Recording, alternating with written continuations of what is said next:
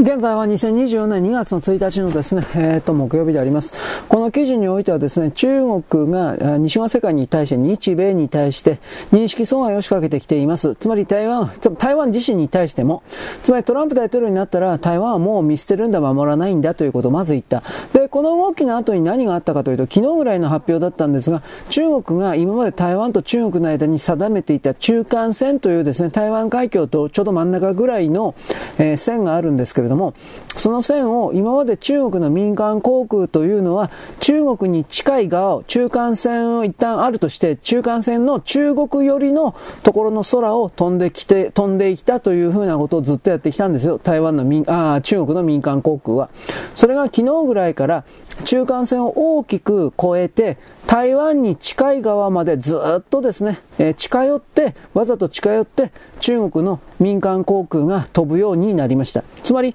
中間線というものはないんだと。中間線はなくて、台湾は中国の領土だから、こういうことをするんだ、して当たり前だというふうな、これまた認識阻害を仕掛けているわけです。つまり、この台湾は見捨てられるんだということを仕掛けて、そしてこの航空機は、えー、なんていうかな、台湾、台湾の領空というか、それを犯すような形で飛んで、で、もう一つはですね、何だったかな、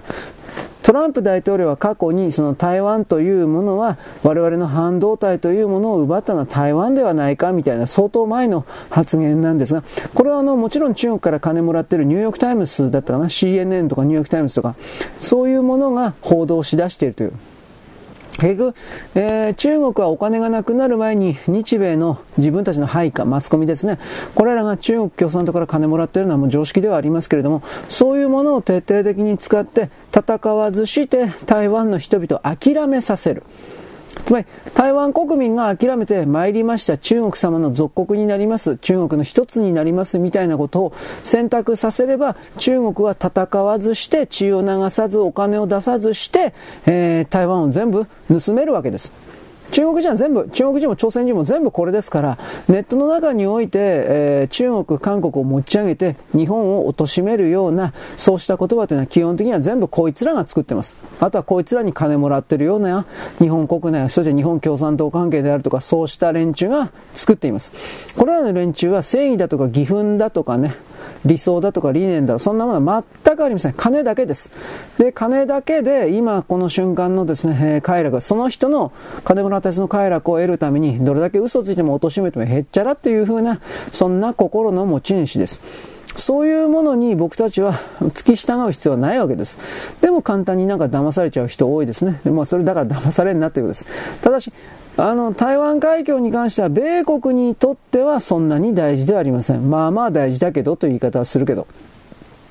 米国にとってトランプ政権がまあ出てくるかどうかわからんけど、それが出てきた時に一番大事なのは台湾の半導体です。その台湾の半導体というものの全てを中国共産党が抑えてしまった場合においては、これはもう米国の安全保障が完全に侵される、壊されるわけです。